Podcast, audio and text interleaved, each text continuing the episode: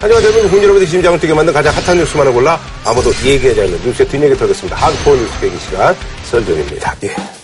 아, 책을 내셨더라고요. 이런 것들은 저희가 좀 짚어드려야죠. 네네. 노벨 문학상으로 가는 이 길이 될 겁니다. 노벨 문학상 이 윈스턴 처칠이 아, 맞아요. 노벨 문학상을 이 받았죠. 소설 작품이나 시로서 받은 게 아니고 네네. 영어를 가장 잘 구사한 노벨상을 받았는데 네네. 한국어를 가장 잘 구사하는 사람. 아. 근데 문제는 노벨상 심사위원회에서 한국어를 몰라. 이게 문제예요. 예, 전원수 변호사님이 요즘 뭐 이제 주가가 워낙 올라가시니까 천정부지로 뛰고 있죠. 예, 좋아하시지 않을까. 그 앞으로 맛있는 거 많이 사드릴 테니까 좀 더 띄워주세요. 그런데 예. 이참이 마음에 다 지진이 일어난 사람들이 얼마나 많겠어요. 네. 거기다가 같은 날 이제 지진이 시작돼가지고. 어, 그러니까요. 4월 14일 날. 근데 났고, 우리가 이렇게 예. 희망하면 하면 안 된다고. 네.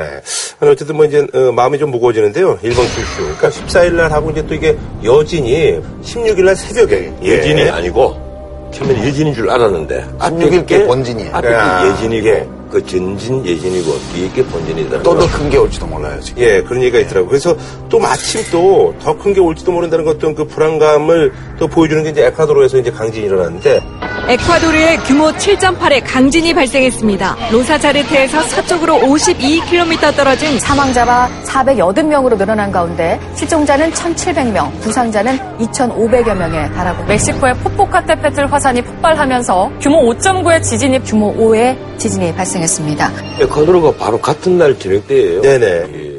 예, Ring of Fire 이제 불의 고리 이래서 환태평양에 네네네. 무슨 판 무슨 판 이래 판이 다 연결이 다 네네네. 음. 돼가지고 한번 들크덩거리면 다 들크덩거린다는 건데 대부분의 지진학자들이 그렇지는 않을 것이다. 왜 그런가 하면 통계적으로 보니까요. 7도 이상 8도 사이에 있는 지진이 1년 평균 17회가 있답니다. 네네. 전 세계적으로. 전 세계적으로요. 그리고 그게 늘지도 않고 줄지도 않는데요. 음. 8도 이상이 1년 평균 한 번 정도. 그리고 이 6도에서 7도 이하는 134회. 이래서 그것이 늘어나는 것 같으면 이 불의 고리가 깨어난다 하는 말이 성립이 되는데 불의 고리는 잠든 적도 없고 따라서 깨어나는 것도 아니다. 이 얘기예요. 항상 항상 고정을 어느 유지하는군요. 정도, 예, 제가 보기로는 일본의 지진이 일어나면 우리 부산에도 네, 요번에 뭐. 있고 영향이 있고 한데 앞으로는 더 심해질 거랍니다. 그게. 어허. 그래서 이제 뭐 신고 전화라든지 뭐 이제 대구라든지 경북 지역 이런 쪽에 한 4천 건 정도의 이제 그 119에 어떤 문의 전화가 왔다고 하니까 그래서 뭐 일부 분들은 이제 일본 뭐 사이트에 들어가거나 이래서 뭐 예. 알았다고 하는데 예. 그게 부산이 제일 심해요. 부산에는 뭐 전등이 흔들리고 음. 탁자위는 책임 밑에 떨어지고 빨래 건조대에 걸린 옷들이 일제히 흔들립니다. 천장에 달린 전등과 벽시계도 떨어질 듯 좌우로 요동칩니다. 여기 여기 캠핑인데 네. 막 흔들려졌어요. 상세계를 다 흔들리고 어항도 다 아, 이제 지진 났는가 보네. 그쪽에 신고 계속 들어오네. 이제 국민안전처를 세월호 참사가 나고 나서 만들었는데 네네네. 이제 이번에 아무런 그 고지가 없었어요. 옷걸이가 막 흔들리고 이런 걸 느끼는데 몸으로 어, 지진을 느끼는데 시민들이 기준에 들어가 있지 않다고 그러더라고요. 재난 기준은 아니다 하더라도 그런 게 에, 불안감을 느끼니까. 예, 신체에서 느낄 만한 정도면 음. 이게 뭐라는 걸 알려줘야죠. 그렇죠, 그렇죠. 예. 지금 우리가 이제 재난 정보를 받는 걸 이렇게 휴대전화에 서비스를 설정을 해놓으면 강풍특보라든가 이런 거 다. 오잖아요, 예, 전부 다. 항사 이런 거 와요. 예. 그 상풍특보를 정보 서비스를 하는데 그 일본에서 뭐 교체 지방의 강진 발생 한반도에도 약간의 영향이 있으니 놀라지 마십시오라든가 네. 뭐 이런 걸 해줘야죠. 이번에 좀 보완을 해야 될 것 같아요. 이 얘기를 들어보니까 3년 전부터 네네. 이 5도 이상의 그 지진이 있으면 이 재난 경보를 발동하도록 지금 애를 쓰고 있다는데 애를 쓰고 있다는 거예요. 아직까지도 그 작업 중이라는 건데 뭐 3.5도 뭐 4도 이럴 때는 기상청에서 미래부로 통보를 해요. 나는 그거 깜짝 놀랐어요. 미래부에서 방송국에 이렇게 지진이 3.5도 뭐 났으니까 안내 방송을 하세요 하면 방송국에 얘기를 해서 밑에 자막으로 내보내는 정도. 그런데 이 이번에 지진을 공부를 좀 하니까 지랑지가 100km 떨어지잖아요. 근데 지진이 이제 물려오는 것이 속도가 어느 정도가 하면 33초에 불과하답니다. 좀 빠르네요. 이쪽에 덮쳐오는 게 네. 불과 33초예요. 그러니까 재난 예방을 위한 안내 방송은 시간이 안 돼요, 어차피. 그렇죠. 예, 워낙 빠르기 때문에. 그래서 경보 체제가 일본에는 10초예요. 지진이 어디에 딱 벌어지면 이 휴대폰 문자 메시지 등으로 그 전부 다 안내가 나가는 게 10초 안에 나가는데 何の方法を見つけられなくて焦りとか不安を募らせる学生がいたというのも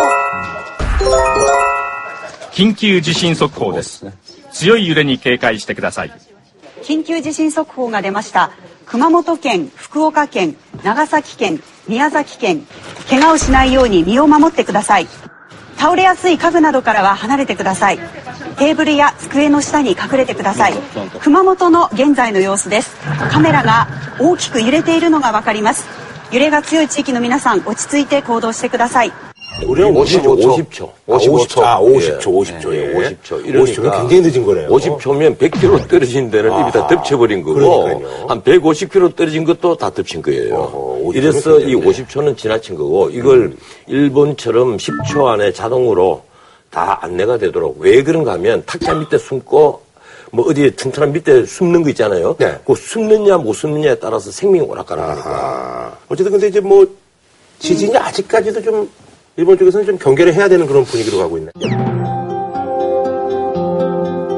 지금 일본은 아소화산 예. 잠시 쉬고 있다가 다시 분출을 이제 시작을 했고 폭발을 그거랑- 아니고 그거랑 관계는 없다고 뭐 그런 얘기가 있긴 있는데. 물론 여러 예, 학설이 예. 있는데 일본의 기록으로는 한 약 150년 주기로 대지진이 있었대요 지금까지. 어. 그러니까 이번 경우가 되게 그 주기 가까이 와 있기 때문에 이게 예. 기름 1m짜리 그 공으로 지구를 만들어 놓으면 멘트라는 아주 껍질, 얇은 그렇죠. 껍질이 계란 껍질로 껍질이, 비교해도 될까요? 예. 예. 그리고 거기 올통볼통하고 에베레스트산 우리가 뭐 8,800, 뭐, 어, 뭐 이러지만 조금 뾰족한 게. 조금 약간 튀어오른 거예요. 그러나 작은 존재들인가요? 예. 그죠? 예, 우리가 진짜 보잘것없는 존재들. 이러니까 예. 다그 있을 때잘 합시다. 어, 있을 때 예, 예, 예. 지수도 예. 좀 지키고. 아, 예, 예, 예, 예. 그래서, 예, 말씀하시죠. 예. 국민 안전처 얘기 나온 김에 네. 얘기를 하는데 우리가 세월호 사건이 있고 나서 국민 안전처 만들었잖아요. 그렇죠. 세월호 사건 있고 나서 우리가 그 이후에 생긴 사건을 한번 보세요. 뭐 텐트에 불나서 사람들 다 죽고 뭐 아직도 만취로 배를 몰고 가는 사람이 있고 어저께 예인 선을 두 시간 동안 만취 상태로 이게 보면 갔다고. 이 우리 국민들이 안전 의식도 문제고 특히 관료들이 안전 의식이 참 문제란 말이에요. 우리가 세월호 사건을 돌이켜 보면요.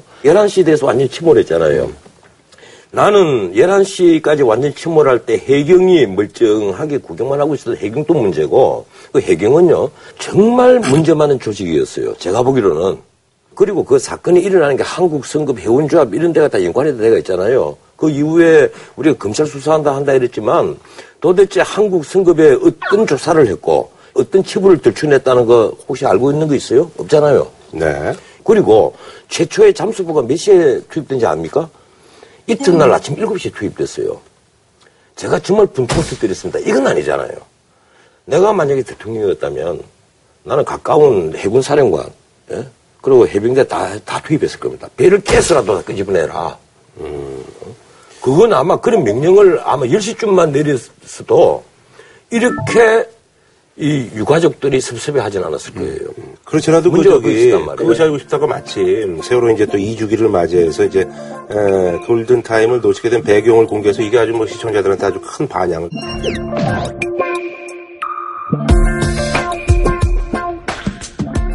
그 현지 영상 있습니까? 혹시 나오는 거? 현지 영상 볼 수 있는 거 있습니까? 본인 내 외부로 이- 나가지 아마 않을 건데 이게 굉장히 그래요? 예, 예. 아니 그러면 예, 여기 예. 지금 저뭐 VRT 보고 때문에 그런데 예, 예, 예. 영상이라도 하시고 핸드폰 한번 보여주시겠습니까? 예, 예, 상학장입니다. 예, 청와대인데요. 예, 안녕하십니까. 그 영상 가지고 있는 해경 도착했어요? 아직 도착 못했습니다. 얼마 남았어? 예, 지금 그, 잠시만. 그, 급여가 빨리 가야 되는데. 예, 지금 해가지고 저- 아직 지금 도착을 못했고요. 확인해봐요. 얼마 남았어요, 지금? 끊지 말고. 잠시만요. 네네. 그거 지시해가지고. 예, 예. 가는 대로 영상 바로 띄우라고 하세요. 예, 예. 그거부터 하라 예, 그랬지 예. 말고. 예? 예. 오케이. 추가 구조 인원은 업데이트. 예, 그 아, 그거 좀 쪼아가지고 좀 보, 보고 좀 하라고 하니까요, 그거 좀. 예, 알겠습니다. 중요한 게 그건데, 지금. 예, 저도 좀 해가지고 현장에서 요청하고 있습니다. 예. 요청한 게 아니고 거기 저 해대한테 다이렉트로 전화해서. 예, 예, 예. 그 바로바로 그거 좀뭐 실시간으로 좀 보고 하라고 하라니까. 예, 예, 알겠습니다. 그게 제일 중요하니까. 예, 지금. 예, 저희도 알고 있습니다. 예. 근데 이제 그게 총선 전에 제작된 거잖아요. 아하. 저는 사실은 총선 결과가 실제 난 거하고 반대로 났다면 아예 방송을 못했을 수도 있다. 아. 사실 이 세월호 사 참사에 대해서 관심을 가지고 정보를 들여다본 사람들은 다 알고 있는 얘기였어요. 네. 그러니까 어, 유죄 선고 받은 1, 2, 3정 저 정장 네네. 예, 그 사람 가자마자 뭐 사진 찍고 뭐 그랬잖아요. 예, 사진 찍고 뭐 청와대에서 지시 내려가지고 뭐 숫자 보고하라 그러고 현장 동영상 띄우라고 그러고 이제 이짓 하느라고 실제 구조는 안 하고 멀뚱히 사- 상황을 보고 배 안의 상황도 파악을 못 하고 그런데 이런 것들이 사실 알만한 사람은 다 알고 있었는데 우리 언론에서 깊이 있게 그리고 충분히 보도를 안 했기 때문에 시민들이 그거조차 잘 모르고 있다가 이번에 이제 뒤늦게라도 그런 사실들이 보도가 되니까 처음 그걸 알고 이제 놀라는 분들이 있는 거예요. 그랬냐고. 이 당시에 해수부 장관이 이주영 장관입니다. 네. 그 앞에 윤진숙 장관이 물러난 지가 한 두 달 됐을 그렇죠. 네. 이주영 장관 그 밑에 이제 해경을 지휘를 했거든요. 이 해경이 너무 엉뚱했다는 거예요. 그리고 청와대가 제대로 모르고 있었어요. 네, 모르고 이 쉽게 말하면 이런 국가적인 재난이 일어났는데 살인탑이 부재했다는 얘기입니다. 뭔가 몰랐잖아요. 모르니까. 아니, 청와대는 어? 자기들이 살인탑 거기, 아니라고 예. 거기 객실 다 뒤져가지고 나머지 있는 사람까지 인원 다 확인하라는 그런 얘기가 나오죠. 지금 300명이 넘는 사람이 물속에 갇혀 있다는 걸 아무도 몰랐다는 얘기예요. 지금 대부분 선실 안에 있는 걸로 좀 봤거든요. 예? 어, 언제 뒤집어졌어, 배가? 지금 선수만 보입니다, 선수만. 네네. 예. 아니, 그, 저기, 지금 해, 해경이 여기 떠 있잖아요. 떠가지고 구조하고 한 인원을 제외하고는 거의 다 좀 돼 있는 것 같습니다. 비로소 상황 파악이 된 청와대 직원. 그러면 주변에 바닷가에 애들이 떠 있을 거 아닙니까? 그게 확인이 안 돼요, 지금? 아, 지금 저희 지금 보는데 화면을 보고 있거든요. 근데 안 보여요. 아. 그 대통령이 그날 오후 5시경에 그 중앙재난대책본부에 나타나가지고 애들이 구명조끼도 있고 물에 떠 있다는데 그렇게 못 찾습니까? 이렇게 얘기를 한 거 아니에요. 그러니까 청와대 자체에서 대통령에게 제대로 보고도 안 했고 못 했고 청와대 참모진 자체도 상황 파악이 안 돼 있었다는 뜻이에요. 실제로 청와대가 뭐 했냐 이랬더니 나중에 청와대 입장은 그때 비서실장이나 이런 분들이 예, 그 컨트롤 타워 아니라고 청와대가. 이 그러면 해경이 제대로 된 살인탑 역할을 해야 되는데 해경은 정말 무능했다는 겁니다. 뿐만 아니라 119에서 신고 전화를 최초로 받고 나서 네. 119 쪽에서도 어떻게 좀 해보려고 했는데 접근 못하게 하고 또 해군 쪽의 그 잠수병력이나 이런 것들 특수병력 동원도 안 됐고 이게 관할구역 다툼이죠 일종의. 정말 지금 상황이 각박한 겁니까? 아, 지금 현재 저 붙었으니까요 가능합니다. 아, 구조가 전부 다 예, 가능해요? 예, 예. 구조가 전부 다 지금 가능하고. 예, 지금 가능합니다. 전부 가능하고. 예. 그 다음에 저희가 육경에서 뭐 도와드릴 수가 뭐 없으십니까? 아, 지금 뭐 육경이죠? 예, 예. 어, 지금 뭐 우리가 다 했으니까 뭐 이쪽 육경에서 지금 우리 해경에서 해경하고 해군하고 다 하고 있으니까 뭐. 그렇게 한 거기 때문에 이 관료주의의 어떤 경직성, 어, 그 다음에 청와대를 비롯해서 그 상천 기구들의 무능 이런 것들이 총체적으로 제일 거죠. 큰 문제는요. 이 우리 국회 있잖아요. 선박 입출입법 같은 법 자체를 통과를 안 시켰기 때문에 진도 관제소에서 제대로 관제를 못 한 거예요. 이 선박 입출입법 같은 법 자체가 계속 밀려 있었단 말이에요. 그런데 국회의원 중에 단 한 명이라도 석고되지 않은 사람 봤어요? 대우각성해야 되는데. 아니, 근데 그거는 국회, 물론 국회 질타하시는 건 저도 많이 공감을 하지만, 이 건은 세월호 같은 전기 초랑하는 여객선은 다 컨트롤이 됐어요. 법적인 미비 때문에 컨트롤이 안 된 게 아니고, 당시 VTS인가요? 거기에 교신 기록 이런 것도 나중에 다 좀 손을 대서 제출한 걸로 다 드러났잖아요. 그런 것처럼 배를 모니터링하고 문제가 발생했을 때 상황을 빨리 파악하고 조처를 해야 될 그런 조직들이 제대로 가동이 안 된 측면이 일차적인 거고 이제 원인 그러니까 직접적인 원인은 아니지만 예를 들면 한국 선거배라든가 실제로 과적 여부를 단속하는 이런 권한을 해피하들한테 맡겨가지고 제대로 안 됐다든가 그다음에 선주들이 과다한 물동량을 실어서 병영수를 어떻게 잘못 뺐다든가 이런 복합적인 요인들이 드러났고 그게 법제와 관계가 있다는 사실이 드러났죠. 근데 그 점에서 법제적인 면허도 있지만 이게 재난 상황 그 자체에 대한 대처와 관련해서 국회 책임을 묻긴 좀 어렵죠. 아, 그건 물론 그렇지만 이뭔 원인을 보면요. 예, 근데 한국 선급 이런 거 있잖아요. 그리고 해운조합 다 해피아들이잖아요. 한국 선급 같은 경우는 엄청난 이익을 남기는 사단법인입니다. 이 관료들이 다 그 자리에 가서 차지하고 단두대로 보낼 자들이 너무 많다는 거예요. 그런데 이 사건이 터지고 나서 유병헌이 잡자는 얘기만 숱하게 나왔지 이 한국 선거비나 해운조합에 대해서 근본적으로 뿌리를 파헤치는 수사는 없었다는 겁니다.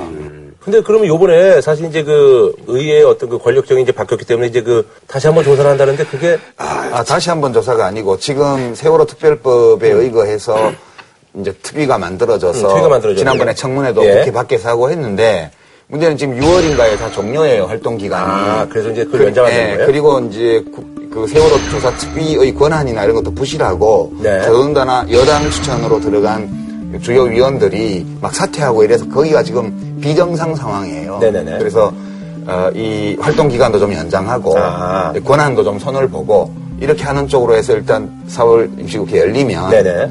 이 문제 논의하겠죠. 그런데요, 예. 이 세, 세월호 무너지고 나서 이 정치인들 요번에 김종인 위원장도. 이주기 뭐 초면서 안 갔다가 늦게 뒤늦게 광화문에 가고 이랬는데 안철수 대표도 혹시 야구팀. 중에 NC 다이노스 아시죠? 예. 그게 결번이 두 개가 있습니다. 4번과 16번이에요. 나는 정말 추모를 하려면 나 NC, NC 다이노스 요사의 팬이 됐어요. 하려면 이렇게 해야 되는 겁니다. 아니 근데 저기요 김종인 대표하고 안철수 대표는 근데 공식 추도식이 그때 불참한 이유는 우리가 어떻게 좀 짐작을 할수 그게 이제 있을까요? 안산 합동 분향소에서 네. 공식 추모 네. 행사가 있었고 그다음에 서울시청 서울광장 이런 쪽에서 시민 단체들이 네. 모여서 추모 행사를 했는데 이제 광화문에 있는 분향소에 가서 뒤늦게 이제 김종인 대표가 네. 하고 있는데 이게 이제 왜 이런 사태가 빚어지냐 하면 네.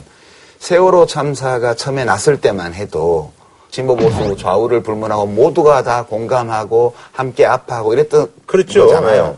근데 중간에 이게 뭐 대통령이 뭐 했냐 이런 시비가 걸리고 그리고 맞아요. 뭐 예. 어디가 컨트롤 타워였냐 그러고 중간에 지방선거 있고 보궐선거 이렇게 되면서 이게. 정치화된 예. 거예요. 아, 그렇게 예. 되면서 음, 김종인 대표나 안철수 대표의 생각은 이랬던 것 같아요. 그 참모들의 생각도 이렇게 정치화되어서 양쪽으로 쪼개져 있는데 괜히 가면 정치 공학적으로 부작용이 있을 수 있으니 이번에 이제 선거에도 뭐 이제 이기고 했는데 뭐 예, 그런 것도 좀 예, 그래서 아. 음. 그런 계산 때문인 것 같은데 다 중도로의 확장을 피차간에 노리고 있으니까요. 이런 정치 기술의 산물인데 음. 저는 이거 보면서 그렇게 말씀드리고 싶더라고요. 제가 만약 안철수 대표나 김종인 대표를 뵌다면 정치를 뭐 때문에 합니까? 정치에는 공학과 기술이 필요하긴 하지만 근본은 원칙과 도덕이잖아요. 이것이 서로 아, 그거 보수주의자들이 하는 얘기인데. 아, 그래요? 많이 기술적으로 동화가 되셨네요. 예. 아, 많이 오른쪽으로 오신 것 같아요. 아니 원래 저- 도덕과 원칙이라는 건 좌우를 불문하고 다 있어야 되는 거예요. 그럼요. 이런 질문을 좀 드린다면 이제 세월호 참사 이제 2년 후인데 어 만약에 어 지금 같은 일이 이제 벌어진다면 결과는 어 달라질 거라고 보시는 건가요? 지금 만약에 예. 무사히 그 박근혜 정부가 무사히 왔다가 예. 세월호 사건이 올라침에 터졌다. 네. 노. 똑같았을 겁니다. 예, 저도 그렇게 봐요. 그리고 설령 많은 분들이 이 대답을 예, 예상을 아니 다음 거예요. 정부에 예. 갑자기 우리나라에 지진이 나서 엄청난 대형 사고가 났다. 결과는 똑같을 겁니다. 음. 이 국가를요 근본적으로 쇄신하는 어떤 획기적인 아니 좀 변호사님은 좀 이상한 우파야. 왜냐하면 전통적으로 우파는 야금야금 개혁 문제가 확실히 드러난 걸 네. 조금씩 조금씩 고쳐나가는 게 보수잖아요. 진보는 이건 확 뜯어 고쳐 근본적으로 바꿔야 돼 radical 뿌리를 바꿔야 된다는 게 진보고 보수는 구체적인 악을 하나하나 제거하자는 게 포퍼나 하이에크 이런 사람도 주장이잖아요. 근데 전 변호사님 이상하게 우파인데 왜 근본적으로 바꾸자고 그래요? 하이에크하고는 별로 안 친하고 포퍼하고는 조금 친해요. 많이 친하시지 예, 뭐. 칼 포퍼하고는 많이 친하고. 이번 책에도 인용 많이 해놓으셨던데. 근데 하이에크하고는 별로 안 친해요. 그분의 자유경제 그것만으로도 해결 못하는 부분이 우리나라에 너무 많거든요. 난 그래서 자유주의적 보수주의자로 하는 겁니다. 나는 그 안보만은요, 안보만은 radical right. 네, 알겠습니다. 나는 중국과 제대로 각을 세우더라도 예. 이 북핵만은 빨리 해결해야지. 그렇지 않으면 우리가 언제까지 달려야 돼요? 자, 그럼 이제 북핵 우리가- 해결할 방법 가만히 중요한 얘기를 하는데 북핵 해결할 방법이 다 있습니다. 그 오면 500원만 주면 내가 다 가르쳐 줄 수 있습니다. 그게 중요한 건데 500원밖에 안 해요? 예. 총선이 끝난 지 이제 일주일이 지났는데 오늘 이제 박근혜 대통령이 이제 공식적으로 이제 비서관에 의해서 이제 언급을 하셨죠. 사실은 이제 그 정영국 대변인이 그 다음날 논평한 거에 대해서는 이제 많은 분들이 조금 뭐 좀 빠져 있는 게 아니냐 부족하다 그래서 이제 오늘의 어떤 박근혜 대통령의 어떤 그 멘션을 좀 기대를 했는데 여에서는 뭐 당연히 뭐 오른만 했다는데 야에서는 뭐 부족하다. 뭐뭐 이런 혹평이었습니다. 어, 그래서 이번 주제는요, 어, 3당 향후 운명, 뭐 이런 것에 대해서 저희가 한번 얘기를 해보도록 할게요. 그래서. 앞에 뭐 써놨던데? 아, 여, 기 있어. 이거 어, 할 거예요. 이거 하려고 할. 거예요. 하려고 하려고 해요. 하잖아요. 하려고 해요. 아, 왜 힘을 빼요? 이거 하려고 그랬는데. 아, 참. 한번 해봐요, 그거. 예. 어, 그래서 준비한 이번 주제는요. 총선이 끝나도 으르렁, 으르렁, 으르렁 대.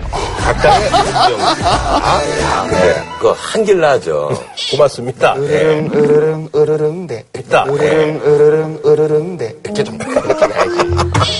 아, 이제 선생님이 두 분 계시네. 아, 네, 이거 참. 아니, 본부장 선생님. 예. 박근혜 대통령의 정확한 그 멘트가 어떻게 되는 거예요? 아, 제가 읽어드릴까요? 예. 이 국민의 민의가 무엇인가 생각하는 계기가 됐다고 생각한다. 생각이라는 단어에 또 두 분 들어가요. 예.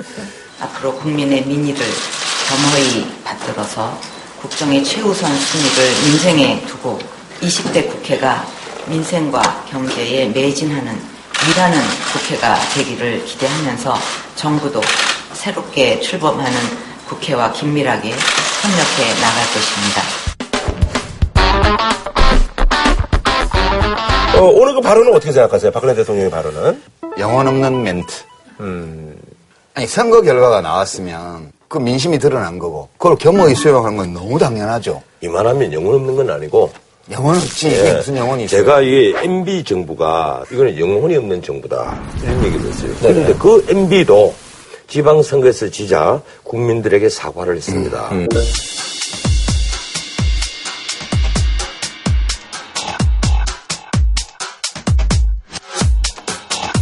이렇게 선거지는 단순히 공천 문제가 아니에요. 내가 수없이 방송에서 얘기를 했는데 담배값, 막걸리, 소주값 이거 건드리지 마라. 우리나라 서민들 기호식품 이거 건드리면 정권이 흔들린다.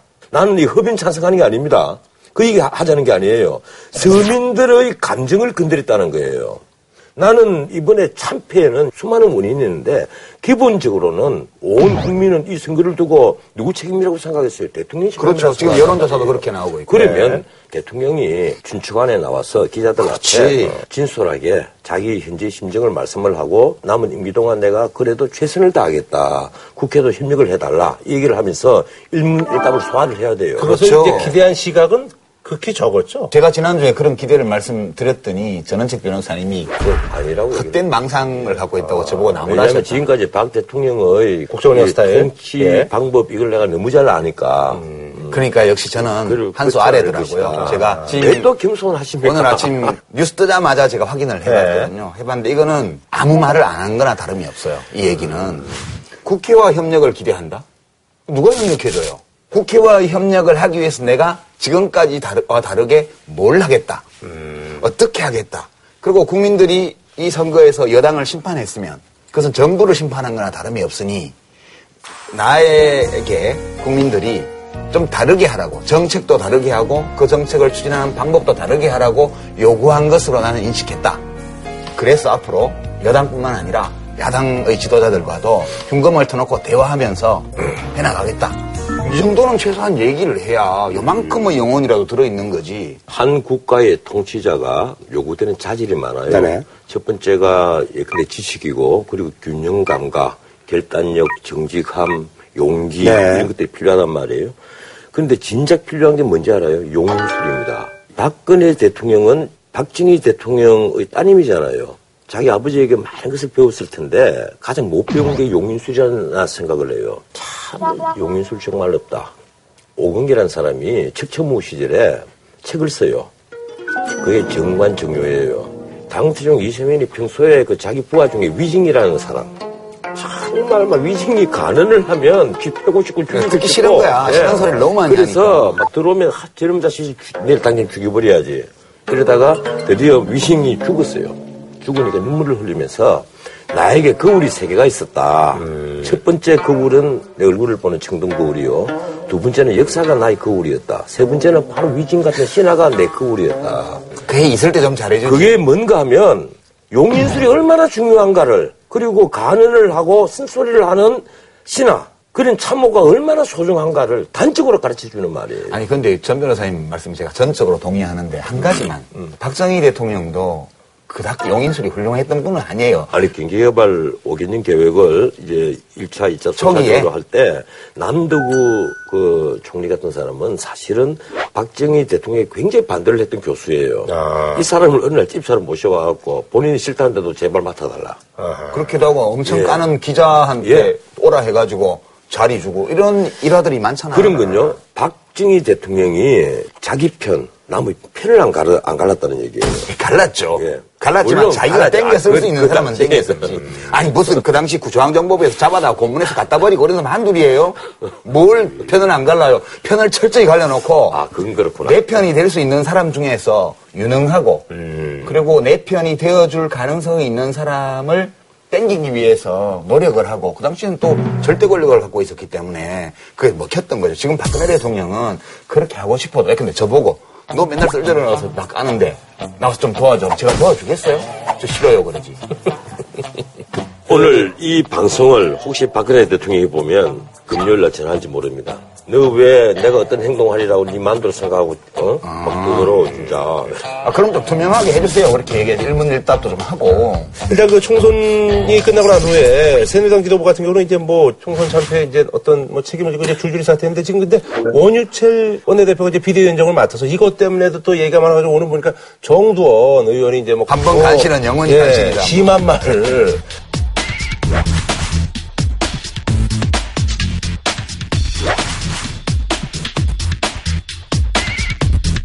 어, 납득이 안 가는 그런 시각으로 보시는 분들이 많더라고요. 아니, 그러니까 비대위원장을 내부에서 못 찾으면 이런 분을 모시고 가야지. 지금요. 네. 예, 새누리 최고위에서 처음에 김태호 그 비대위원장 얘기가 나왔대요. 그래서 김무성 대표가 버럭버럭 화를 내고 왜요? 아, 그 여기도 친박이잖아. 예, 신친박. 예. 그때 한참 분쟁 벌어질 때 고역을 많이 줬잖아. 가장 얄미운 소리를 많이 했거든요. 돈가루 집안 저는 장병도 못 봤습니다. 치료 아니 잘못 잘못 전달되면 안 됩니다. 지금 근데 지금 저기 원유철 원내대표하고도 언론상에서 봤을 땐 많이 들어줬는데 그건 또 아닌가 봐요? 대놓고는 안 했지, 원유철. 아, 대놓고는 안 했나요? 네. 그런데 새누리당이 살아날 길은요. 2당이 돼도 좋고 3당이 돼도 좋다. 우리는 이제 정당다운 정당을 만들겠다. 보수의 대우- 정체성. 예, 대우 각성하는 방법밖에 없어요. 우선 도덕성으로 깨끗해져야 돼요. 두 번째 정체성을 바로 세워야 됩니다. 너무 먼 얘기 같은데요? 먼 얘기 아니에요. 간단해요. 이 칠롱 치고 예, 브렐론 보내고 꿀안치는 꿀안치고 당선된 자도 문제가 있으면 옷 벗겨야죠. 지금 전 변호사님 말씀대로 그렇게 대호각성에서 새롭게 시작할 의지가 있다면 전화 왔지, 벌써. 근데 우리 썰전 때문에 못 가시지. 저보다 못 가죠. 전화 와도 안 한다고 그러세요. 아, 그러네요. 그거 당연한 그럼 걱정인 게 여기서 말이에요. 우리끼리. 우리, 우리 쓸 때는 끊임없이 하는 거예요. 아, 그러니까 참 고육지책인 것 같아요. 맡은 사람이 없는 것 같아요.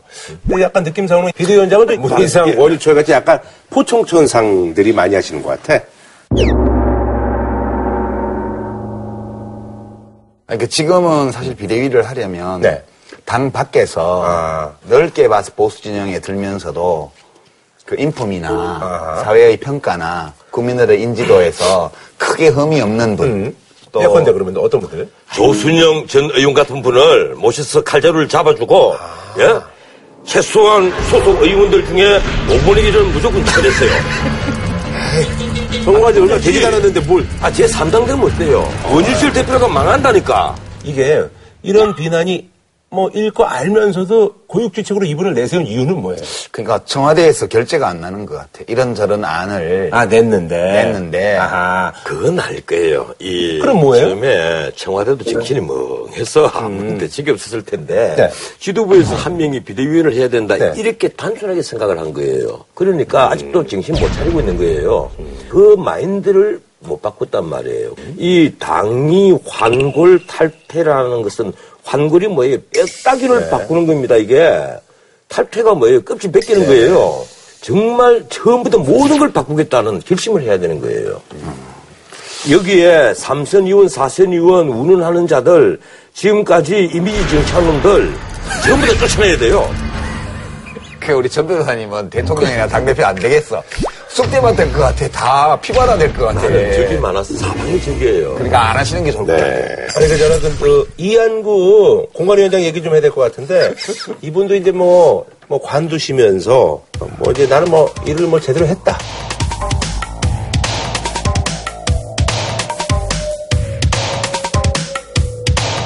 근데 예. 이 비대위 체제가 성립하려면 새누리당 전국위원회를 열어서 네네네. 거기서 방망이를 쳐야 돼요. 네. 표결을 하든 만장일치를 하든. 아, 전국위원장이잖아요. 근데 전국위원장이니까 이게 모양새가 공천을 엉망으로 해서 선거 패배를 초래한 뭐 5인방 중에 한 유- 제1번째로 올라가는 분이 선거 참패로 인한 비대위 구성을 의결하는 전국위원회에서 또 방맹이를 치고 있으면 이 모양이 뭐예요?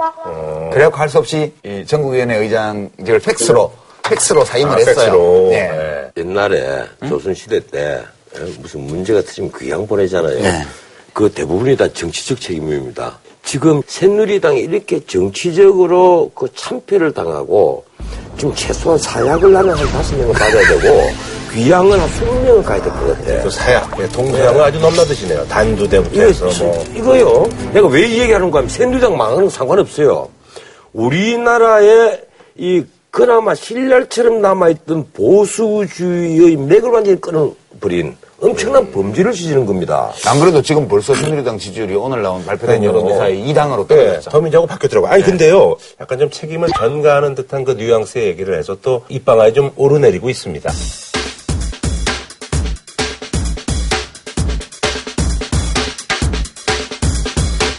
이 총선 참패 책임을 내가 뭘 어떻게 마음에 안 드는 일을 했더라도 나는 옳은 목적을 위해서 했는데 내 말을 안 듣고 난동을 부린 사람들이 있어서 이렇게 된 거니까 난동 부린 사람 책임이다. 아, 그냥 넌 자를 거야. 넌, 넌 나가. 이럴 때 그냥 아, 예, 알겠습니다. 그러고 그냥 나왔으면 됐잖냐 이거예요. 안 시끄러웠을 거 아니냐. 네, 그 얘기를 하시는 거죠. 김무성 대표가 뭐 옥새를 가지고 갔는지 안 가지고 갔는지 모르지만 영도 다리에서 바람에 머리카락 휘날리면서 이렇게 안 했으면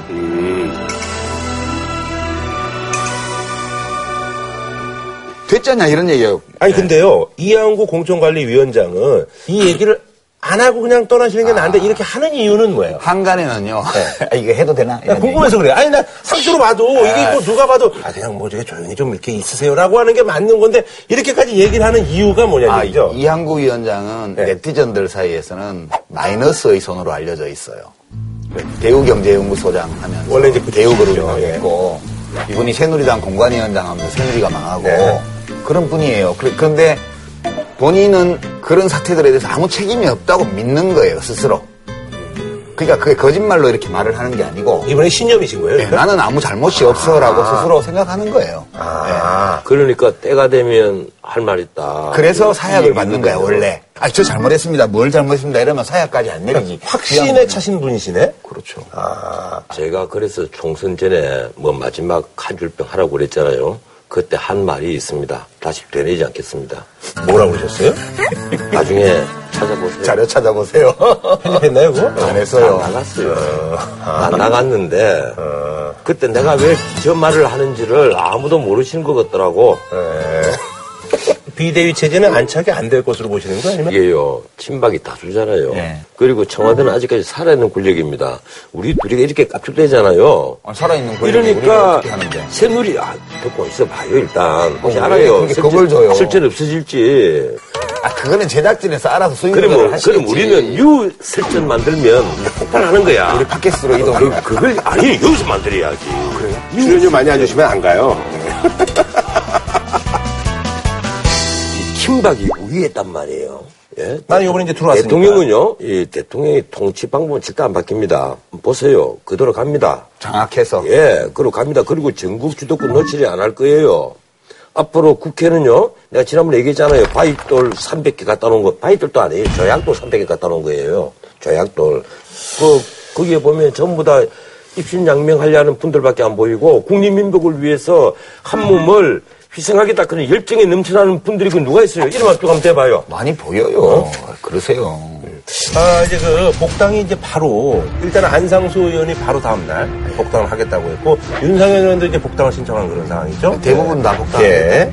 그래서 이제 원래는 이제 복당이 없다라고 했었는데, 이제 복당을 뭐 허용할 수밖에 없는 그런 분위기. 유승민 의원은 당의 노선과 연관되니까 노선을 분명히 한 다음에 뭐 예컨대 새누리당이 유승민 의원과 같은 노선으로 가겠다면 그건 어쩔 수 없어 받아들여야죠.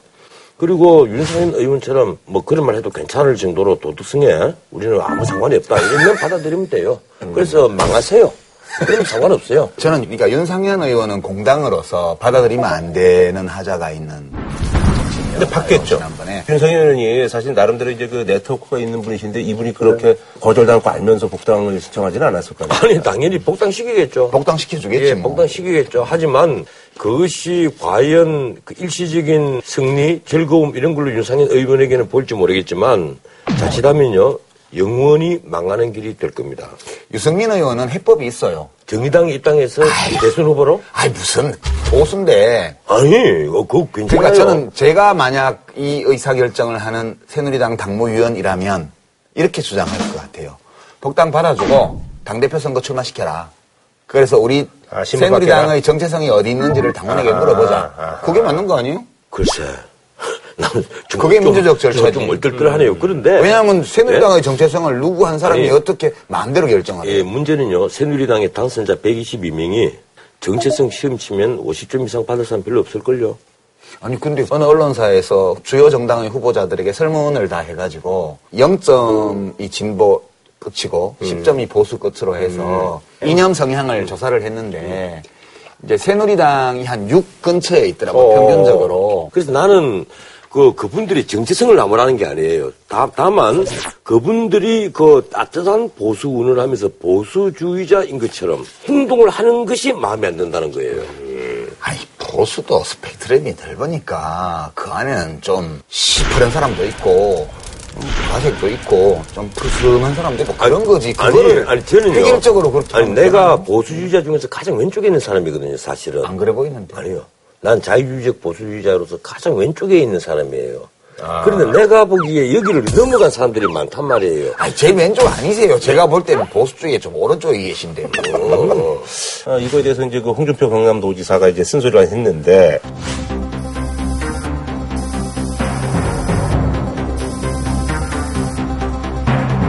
홍준표 지사가 이렇게 좋은 말씀을 하셨는데.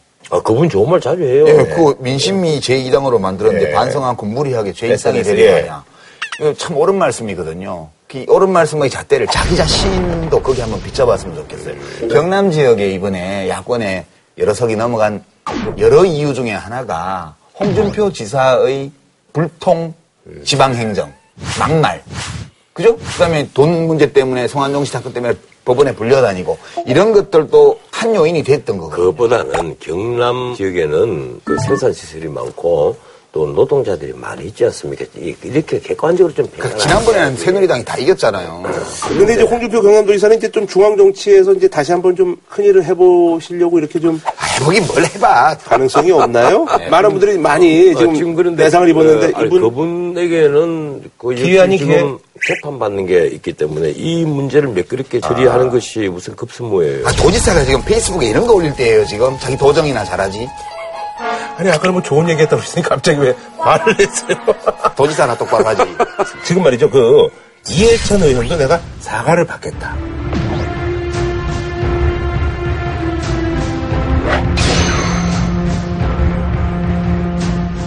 어, 이것도 역시 더민주도 네. 당무위원회 특별의결이 있어야 돼요. 네. 그럼 뭐 무슨 된다 안 된다 당 비대위원장이 뭐라고 할 게 아니고 이렇게 얘기를 해야죠. 아, 그것은 우리 당의 의결 절차가 있기 때문에 우리가 토론해 보겠다. 그리고 그 의결 절차를 통해서 되면 되는 대로 안 되는 안 그러니까 되는 그런 절차를. 통하면 이제 제일 가능성이 어 많죠.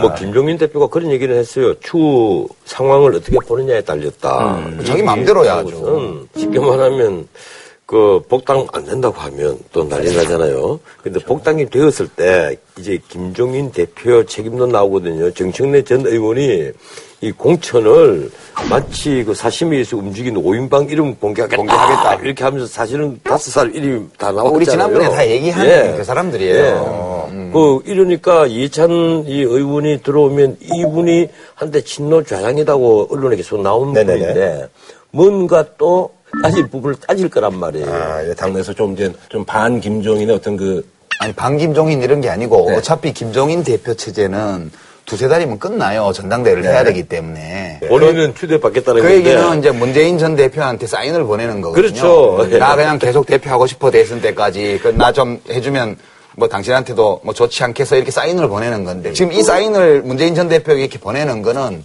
당신이 당신하고 가까운 사람들 전부 정렬시켜가지고 나를 추대하도록 해라 이 사인인데 이게 말이 돼요? 당무에 전혀 관여하지 않겠다고 이미 공개적으로 선언한 분 보고 이걸 해달라는 게요. 그 두 번째는 누구 한 사람이라도 후보 등록을 하면 추대는 불가능해요.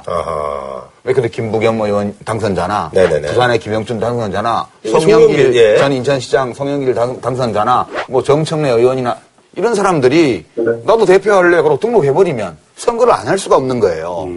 그러니까 이거는 지금 이 여론이 뭔가 정당에 대해서 정말 모르시는 것 같다. 김종인 대표는 자기 세력이 없잖아요. 네네네. 자기 세력 만들어봤자 이제 의원 한 뭐 10여 명? 아주 많아봤자 10여 명. 예. 그게 이제 약점 중에 약점입니다.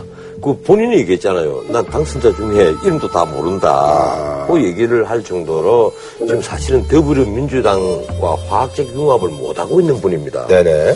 그런데도 지금 뭐 추대 운운하는 말이 나온다는 것은 그건 대단히 곤란한 얘기겠죠. 오바인가요? 예. 우리가 흔히 얘기하는? 꿈꿀 자유죠. 어?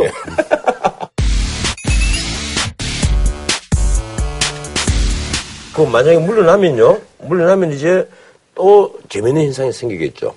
더불어민주당은 비노와 친노의 갈등이 당장 터져 나올 거예요. 그래서 문재인 대표로서는 굉장히 고민할 겁니다. 어떻게든지 김종인 위원장을 한 1년 동안 더 밀어붙여 하는 유혹에 빠질 거예요. 예, 이분이 자기 자신의 대선 가도에 큰 그 뒷배가 되어만 준다면 이분 체제도 괜찮겠다 이런 생각을 지금 하고 있을 거예요. 더민주는 지금 당헌 당규상 비대위가 이제 2기를 구성을 했는데 이게 오래 못 가요. 이 비대위의 역할은 뭐냐? 이제 전당대회 준비위원회를 구성해 주는 것까지가 비대위의 네네네. 임무예요. 예. 근데 이 일을 할 생각은 안 하고 이 일정표도 안 밝히고 본인의 그 당대표 추대와 관련된 얘기만 하고 있으니까 이분이 본분을 잊어버린 거 아닌가. 그것은 기자들이 기자들이 들고요. 물으니까 그렇죠. 두 번째는 문재인 전 대표는 제가 지금 보기에는 뭐 좀 이렇게 전화 좀 해보고 하니까 오늘 들어오기 전에 보니까 김원걸 씨하고 같이 하이도 대통령 생가를 이제 비공개 방문을 했는데 알려졌어요. 근데 제가 보기에는 이래요. 호남이 저에 대한 지지를 거두신다면에 이게 꼭 이번 총선만 포함된 건 아니다. 이렇게 측근들이 얘기를 하고 있으니까 그러면 앞으로 그러면 호남의 여론을 좀 더 보겠습니다. 뭐 등등 얘기를 하겠죠. 네네네. 하고 양산에 칩거해버릴 가능성이 되게 많아요. 일체 당무에도 관여 안 할 뿐만 아니라 정치 활동 자체를 완전히 접고 제2의 손학규가 되는 건가요? 아니, 그 정도는 아닐 것이고. 그 정도는 아니겠죠. 정기 은퇴를 하고 간 건 아니니까. 예. 아니, 그러니까 그 구조가 비슷한 거죠. 그, 뭐, 흙집이라든지 이런 데. 아니, 그런 거 아니고 양산에 자택이 있죠. 아, 자택이 있나요? 예, 그, 뱀 나오는, 진해 나오는 집 있어요. 아니, 거기 말고 이제 제2의 흙집을 하나 만들어 아니 그게 아니고 그 정도까지 양산 그 집이 예. 뱀도 나오고 뭐 사모님이 그 지네한테도 물려서 병원도 가시고 그랬던 아, 집이 하나 아, 있어요. 거기 있어요? 양산 예. 시골에 예. 그거 가시겠지. 양산에 아마 올 겨울까지는 있으리라고 저는 봅니다. 예, 아, 그렇게 길게요? 예, 그럼요. 겨울 돼야만 이제 본격적으로 대선 전국이 열릴 것이거든요.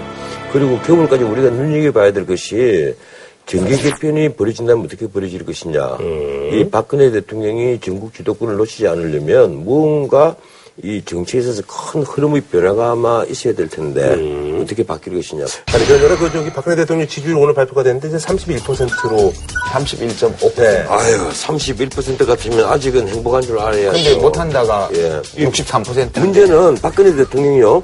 지금 지지도를 유지하려고 해서만 안 됩니다. 지금이야말로 남은 임기 동안 내가 최선을 다해서 정말 열정으로 희생해야 되겠다. 반등할 계기는 뭐 아니 그 주관적으로 그런 의지는 충만해 있다고 봐요 저는 대통령이. 그래요? 우리 박근혜 대통령의 문제는 애국하겠다는 대통령으로서 국가와 국민을 위해서 필요한 일을 하겠다는 의지가 없는 게 아니에요. 그 의지는 차고 넘쳐요. 문제는 how 어떻게 하면 효과를 낼 수 있고 국민들의 에너지를 결집할 수 있을까? 이걸 고민하셔야 돼요. 변호사님이 좋아 좋아는 안 한다 그러시더라. 하이에크라는 이 철학가의 말에 따르면 네. 예, 권력 가진 사람들이 제일 조심해야 될 것 중에 하나가 가치 판단의 독점이라는 거예요. 독일어로 하면 안마숭손 비센. 나는 알고 니들은 몰라. 이게 망하는 척경이라는 거예요. 지금 박근혜 대통령의 가장 큰 문제는 제가 그분이 가지고 있는 생각이 다 틀렸다고 생각하는 게 아니에요. 내 생각이 옳다고 믿는 경우에도 다른 사람들 말을 좀 들어봐야 돼요. 그게 들어다 보- 보면 내가 70% 맞고 저 사람이 한 30% 맞는 것 같으면 그 맞는 30%를 받아주면 돼요. 그러면 에너지가 모인다고요, 국민들이. 근데 이런 과정을 하나도 거치지 않고 나는 옳고 국회가 안 해주는 게 문제야. 이렇게 생각하는 한 국민들과도 점점 더 멀어지게 될 거다. 이, 이, 이 점은 진짜 좀 강조해서 말씀드리고 싶습니다. 그러면 우리가 국민의당 이제 얘기를 할 차례인데 네네네, 국민의당. 이세 당이 전부 다 물과 기름이 있어요. 친박과 비박 그리고 저기는 친노와 비노. 그렇죠. 친문과 비문이라고 이제 해도 될 텐데. 네, 친문, 비문이라고 해도 되죠. 예, 그리고 여기는 그런데 호남과 안철수예요. 이 가장 크게 물과 기름으로 분리되는 것이 바로 국민의당입니다. 수용성 기름도 예, 있어요. 예, 아, 그런데 이건 엄청나게 다른 거예요. 달라도 너무 달라요.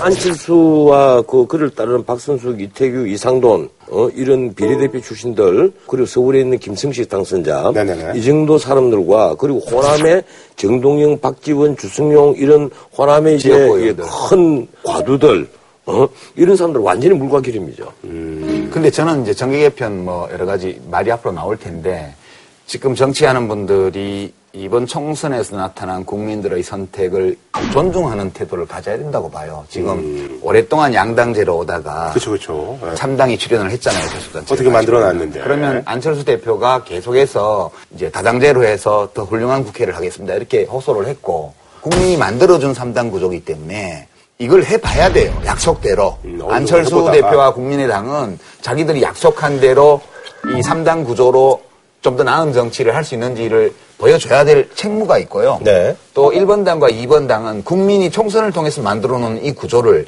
인위적으로 바꾸려고 하지 말아야 돼요.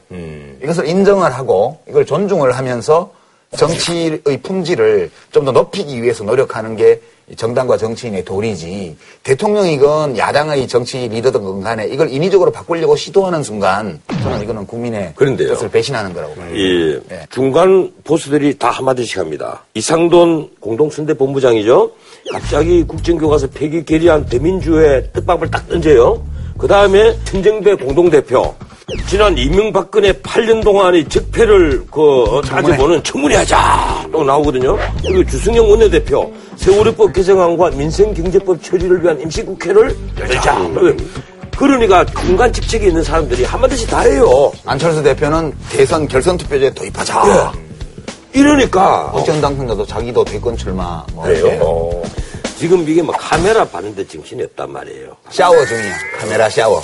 예, 이래서 근데 제가- 이럴 때면 또 제가 언제 누리겠어요? 보기로는 예. 국민의당의 미래가 결코 밝지 못하다. 벌써부터 오만한가? 아니, 의욕이 넘치는 걸로 봐주시면 안 되나요? 의욕이. 넘쳐요? 의욕이 일단 넘치면 이럽니까? 제가 지난번에 좀 그래도 처음 나왔으니까 좀 허니문 기간 좀 주자고 말씀드렸잖아요. 근데 이번 총선 결과를 이렇게 보면 네네. 지난주에도 저희가 이제 지역구도가 굉장히 많이 무너졌다는 네네네. 말씀을 드렸는데 그래서 우리 정치가 앞으로 또 어떻게 변화할지는 모르겠으나 이번 총선에서 국민들이 만들어준 작은 진보 정당 하나에 음. 큰당 세 개.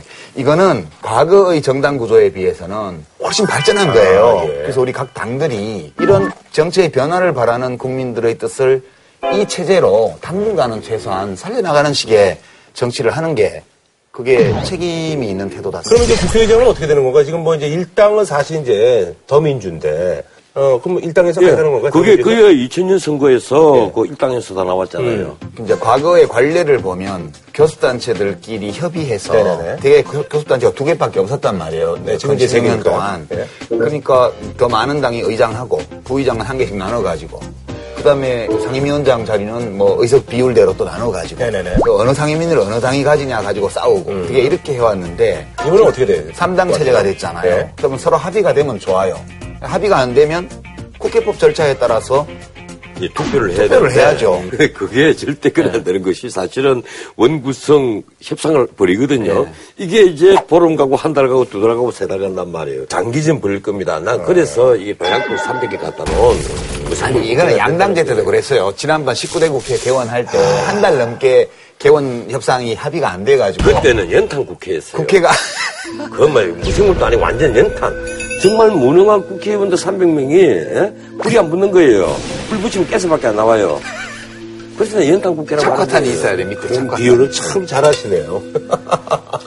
나는 우리 국회가 이미 휘하되고 있는데 끊임없이 휘하돼서 국제적인 망신만 사지 않기를 간절히 기원할 뿐입니다. 어, 마지막에 이제 그 반기문 유엔 총장 지금 계속 이제 검색 오르고 있는 링박의. 남자. 예. 그것도 지금 이제 친박 쪽에서는 이제 뭐 없어. 대권 후보가 뭐 없어, 많은 이제. 내상을 입어가지고 지금 뭐 이제 당장 예, 없는 상황에서 지금 사실 뭐 눈에 들어오는 건 반기문 총장밖에 없지 않나라는 생각이 드는데 이번과 관련해서 좀 과거 어떤 32년 전의 일. 하버드 대학교에 연수 받고 있었을 때인데 그러니까 현업에 안 있을 때. 예, 1985년도에 김대중 대통령의 동정, 아, 그 주변이 동정이라고 봐야 되겠죠. 네, 그러니까 동양정보. 뭐, 예, 동양정보 이런 걸 이 연수받으러 간 사람이 찍어가지고 외교부에 해서 이 수신 외교부 장관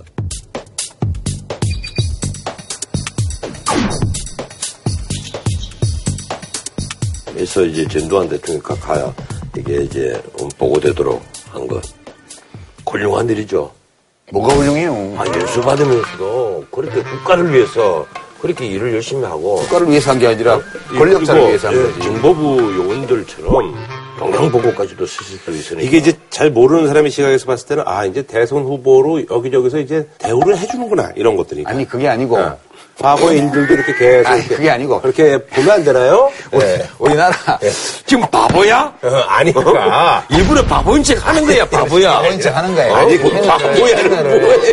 겉보이게 해주려고. 패스하는 거야. 아니 그게 아니라 아 이제 관심이 있으니까 자꾸 이런 과거 얘기 나오는 거 아닙니까? 본인이 스스로 망가져가지고 우리가 네. 끼울리는 거야. 그렇지. 지금. 지금 살신성인 하신 거예요. 예. 그러니까 이게 네. 이 공공기록물 중에는 네네.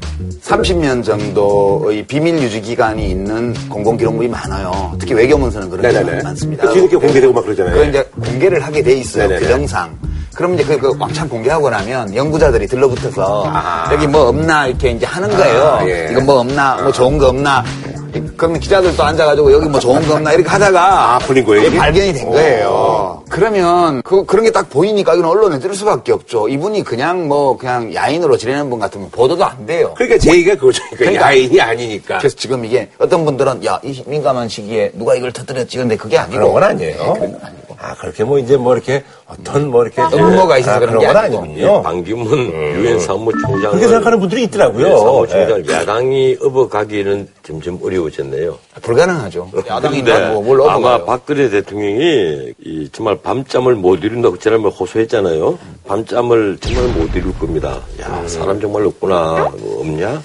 얼마나 고민되겠어요. 자 우리가 박근혜 대통령 입장에서 사람을 찾아봐야 될 거 아니에요. 예? 사람을 찾자면 멀리 보지 말고 가까이 보란 말이에요. 있어요. 썰전에 있어. 색채도 있고 다 있단 말이에요. 본인 말씀하시는 거예요? 아니, 내가 왜 날 얘기를 하겠어? 그럼 누구예요? 스스로를 얘기하면 그 바보지. 이 내가 당- 얘기했잖아, 그래서. 당구를 쳐도 세리쿠시는 치잖아. 내가 얘기했잖아, 그래서. 당구 안 쳐봤지?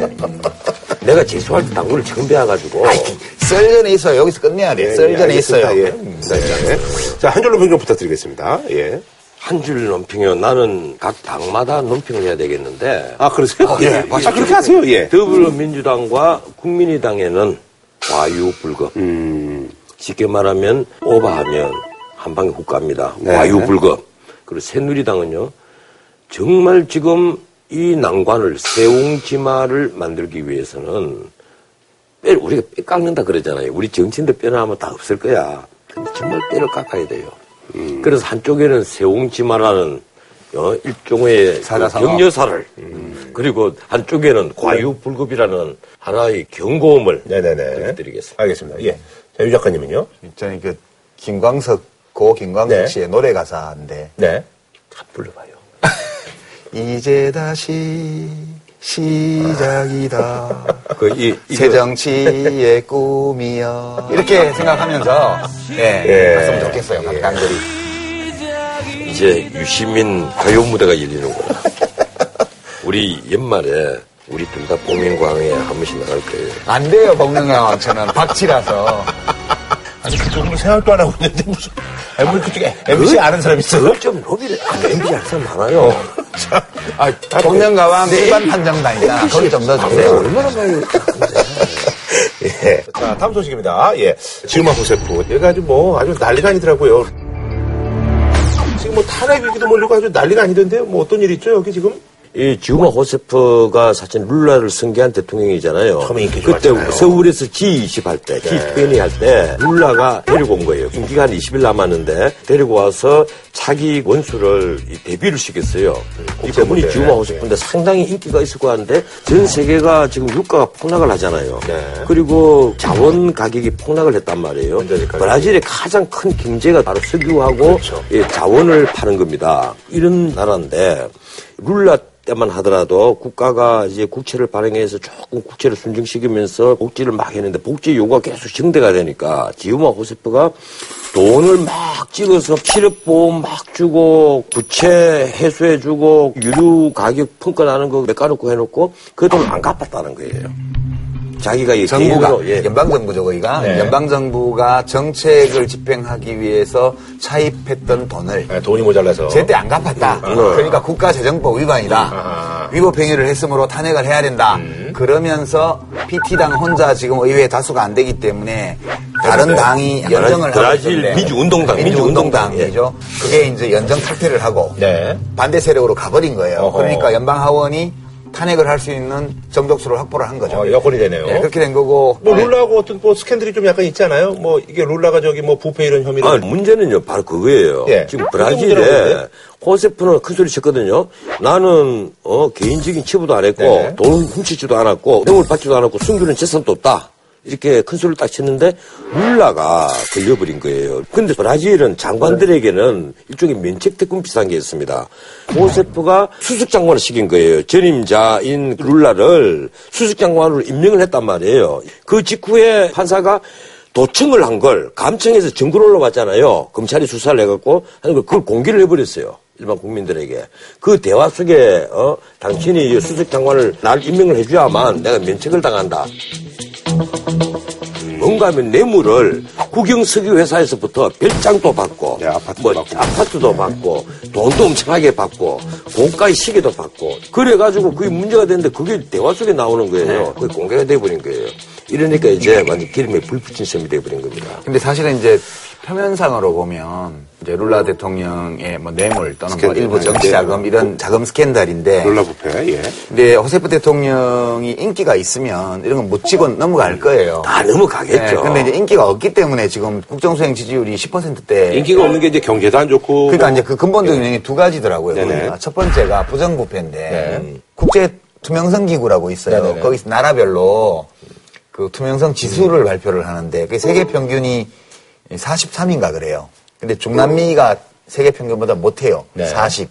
근데 브라질이 38. 아하. 근데 이게 최근에 와서 순위가 많이 하락한 거예요. 그만큼 네. 부패가 심해졌다. 이거에 대한 브라질 국민들의 네. 불신. 네네. 이게 하나 있고요. 두 번째는 역시 우리 영화에 그 동막골 이야기 나오잖아요. 그 이장님이 어떻게 이렇게 말 잘 듣냐고 그러니까 그저 많이 미기하래요. 그러잖아요. 네네네. 뭐를 많이 매개이지 뭐.